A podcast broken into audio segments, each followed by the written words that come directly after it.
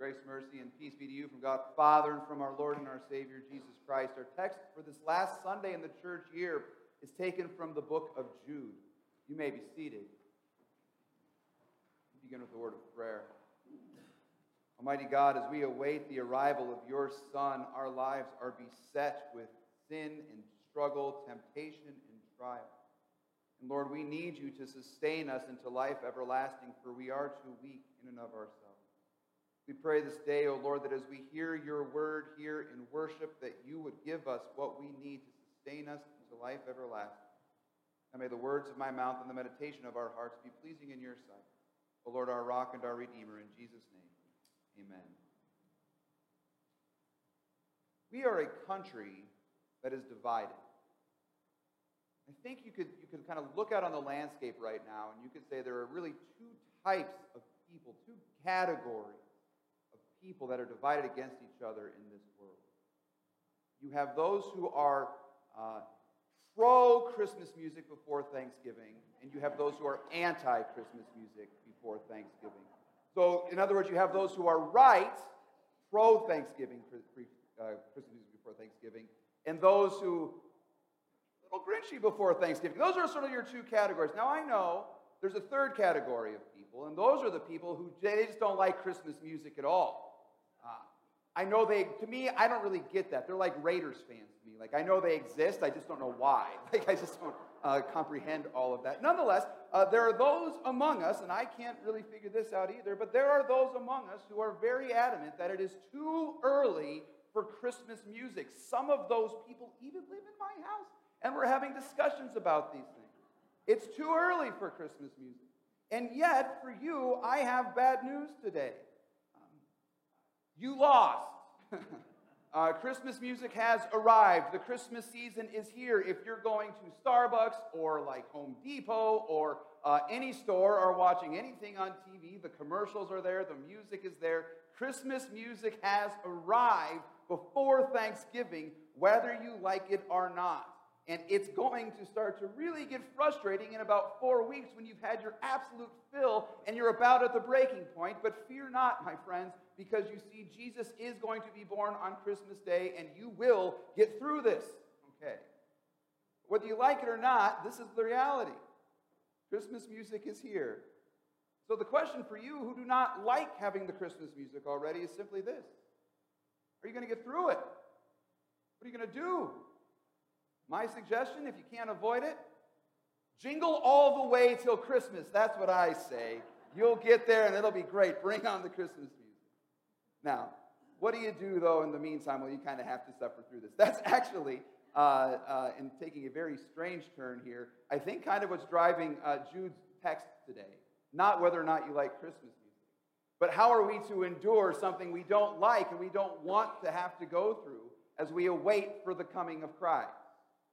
How are we to endure in this world when things are happening to us that we don't want to have happen to us? In fact, things that are difficult and at times evil. Remember our, our text from last week, and we even heard Jesus talk a little bit this way this week in Mark chapter 13, where Jesus is talking to us about the way life is going to go before he returns. He says there's going to be wars and rumors of wars, and there's going to be famines and persecutions for the church, and all kinds of struggles and trials will come upon us will be tempted and attacked by the devil, the world, and our old flesh. The old three enemies are constantly coming for us, seeking to draw us into false belief, love of sin, despair. They just plain want us to give up. And kind of like Christmas music before Thanksgiving, whether you like it or not, this is what we are going to be facing in the world until Christ comes again.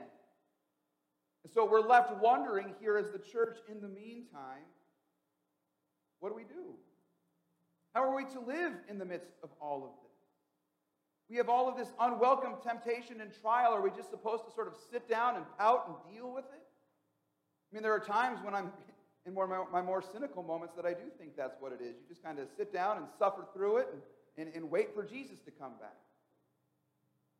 But as we come to our reading from the book of Jude today, I, I think Jude would remind us, you know, that we are not called to cynicism in the church, but to hope. And hope is nothing but a joyful and diligent anticipation of the return of our Lord Jesus Christ. And so Jude calls us today to this joyful anticipation and this longing hope that is certain Christ is coming back and that he will make all things right. And so today he's going to guide us in how we, how we live in this hope and how we are to sort of conduct ourselves in this world of sin. Now, if we're going to summarize uh, what Jude gives us here today, I think we could summarize it kind of like this Jude is going to tell us that we ought to hear God's word and worship, learn God's word together, and, and care for everyone he sends our way. There you are.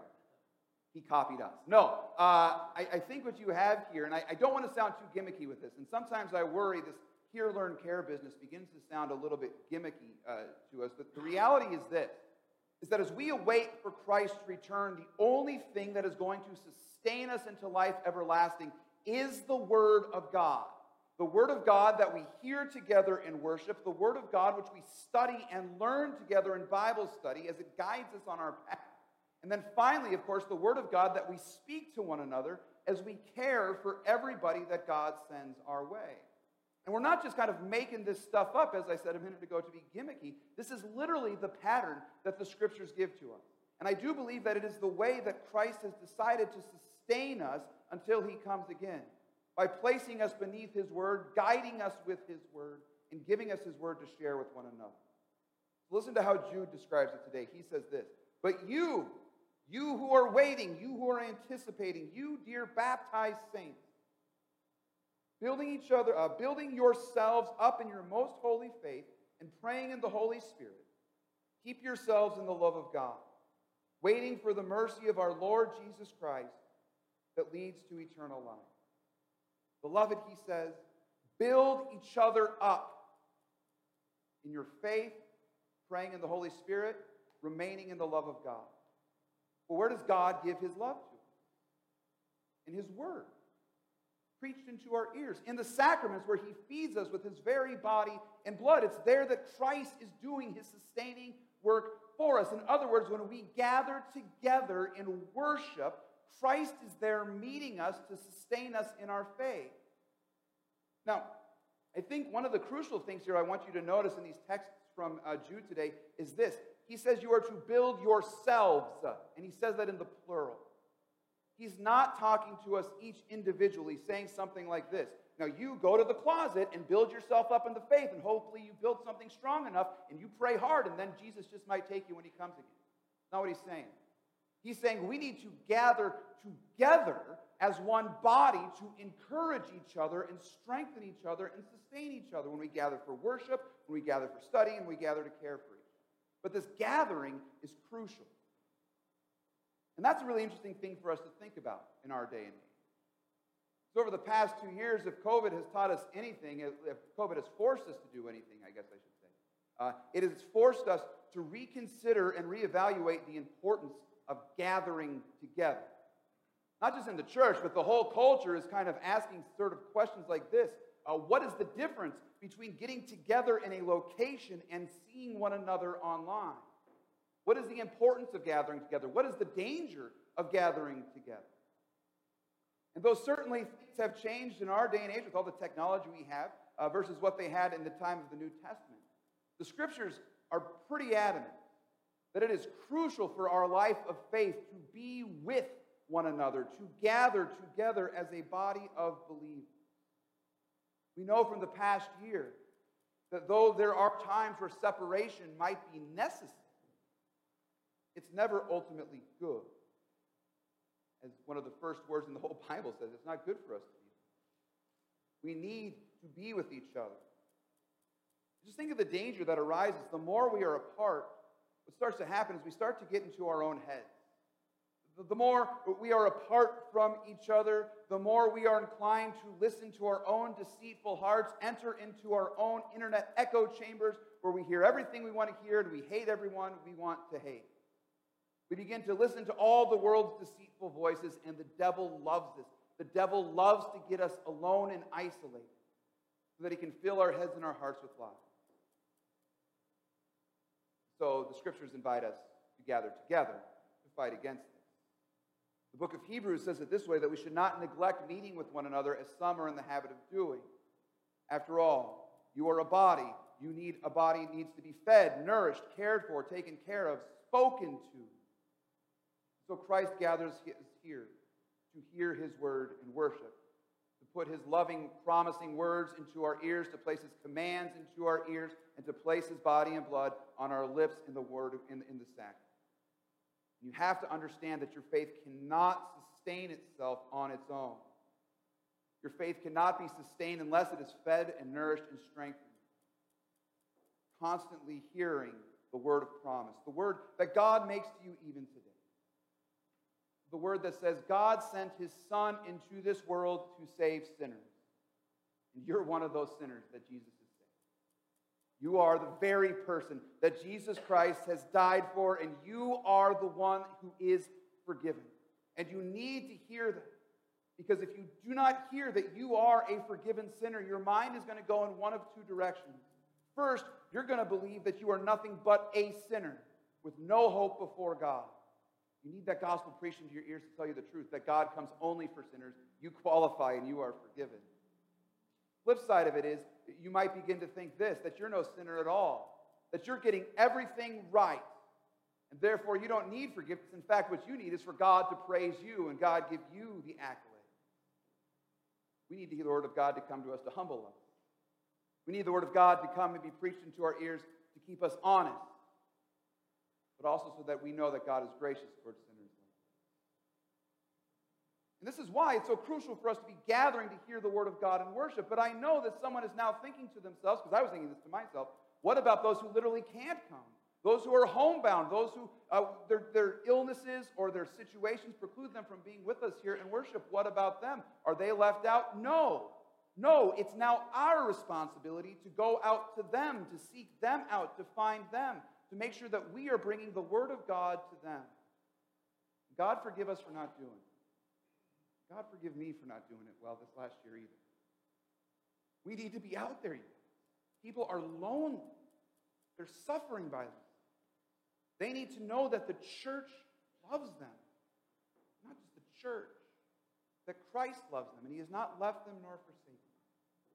We need to gather to hear the word. And then once we hear that word, we move into this next section, which we call we learn the word of God together. Not only does he sort of proclaim his word to us, he then gives us his word that we might study it and learn it. His word, the scriptures say, is a lamp to our feet and a guide to our path. So we as the church are to gather together around this light so that it might guide us through this world, so that we might be able to discern truth from error and be able to recognize the voice of God from the lies of everyone else around us. And again, it is crucial that we recognize that we are doing this together, that we are not isolated and on our own. And this is one I think that is really important for us to think about in the church because far too often we think about our relationship with Jesus like this it's me and Jesus and the Bible. And Jesus is going to tell me what I need to believe about the Bible, and it doesn't really matter what anybody else believes. It's just the three of us, the Bible, Jesus, and me, and we're going to be just fine. And that's not the way the scriptures speak at all.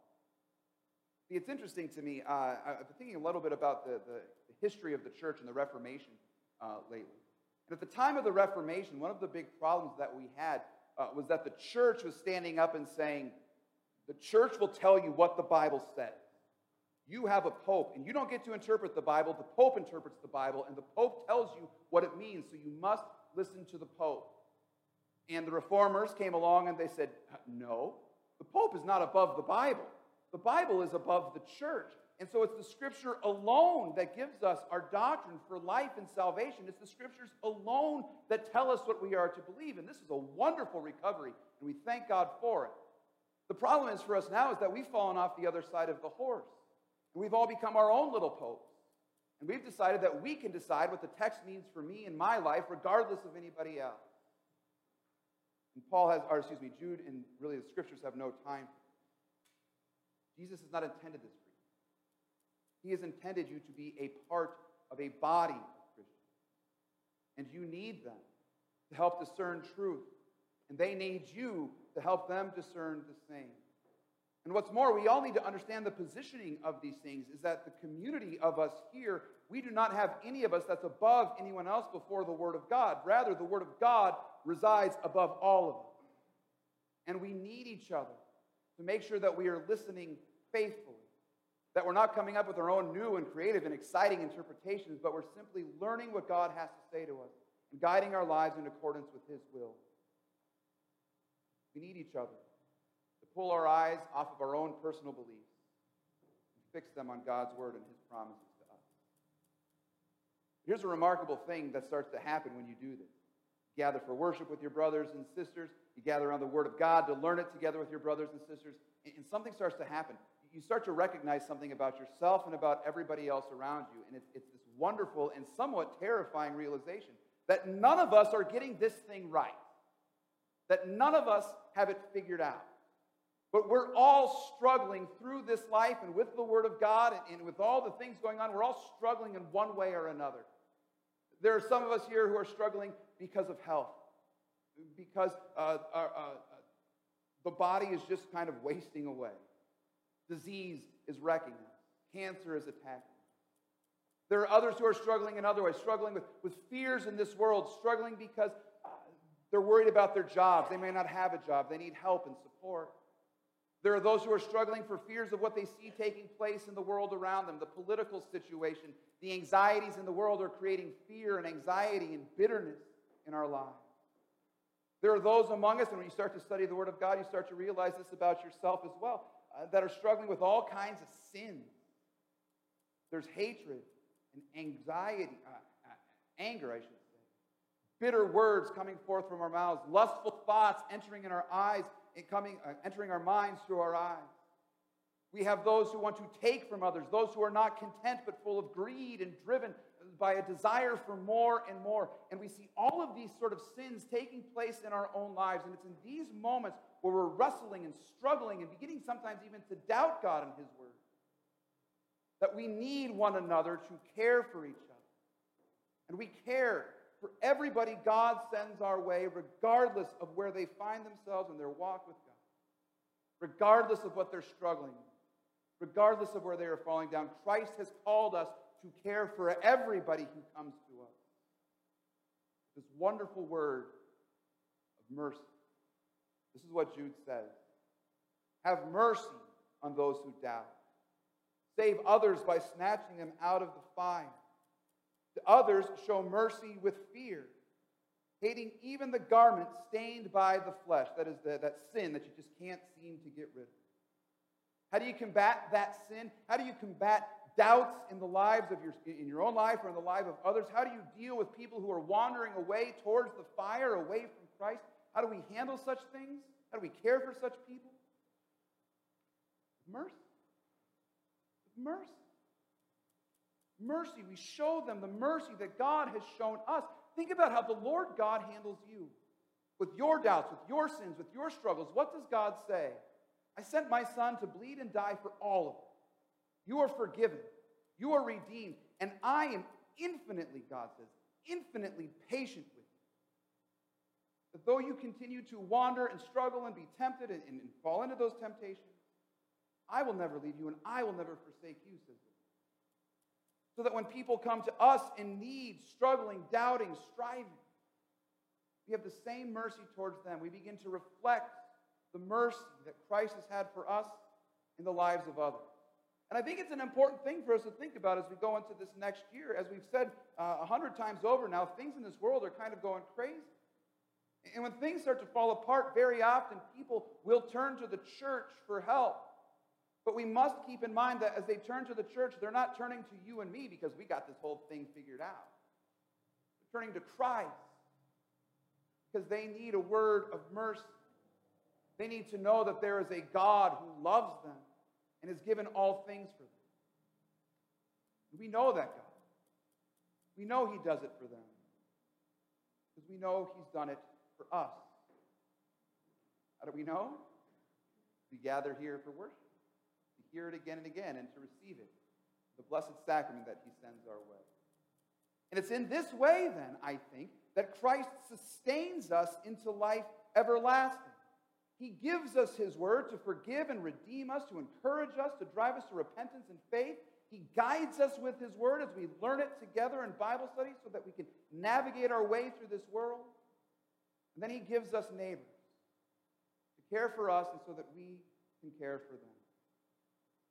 by means of his word, through the work of our hands that he accomplishes. It is Christ then who will carry us into life everlasting. Christ will bring you home. As Jude concludes his wonderful letter by saying, Now to him who is able to keep you from stumbling and to present you blameless before the presence of his glory with great joy, to the only God, our Savior, through Jesus Christ our Lord, be glory, majesty, dominion, and authority before all time, and now and forever. Amen. Let's pray.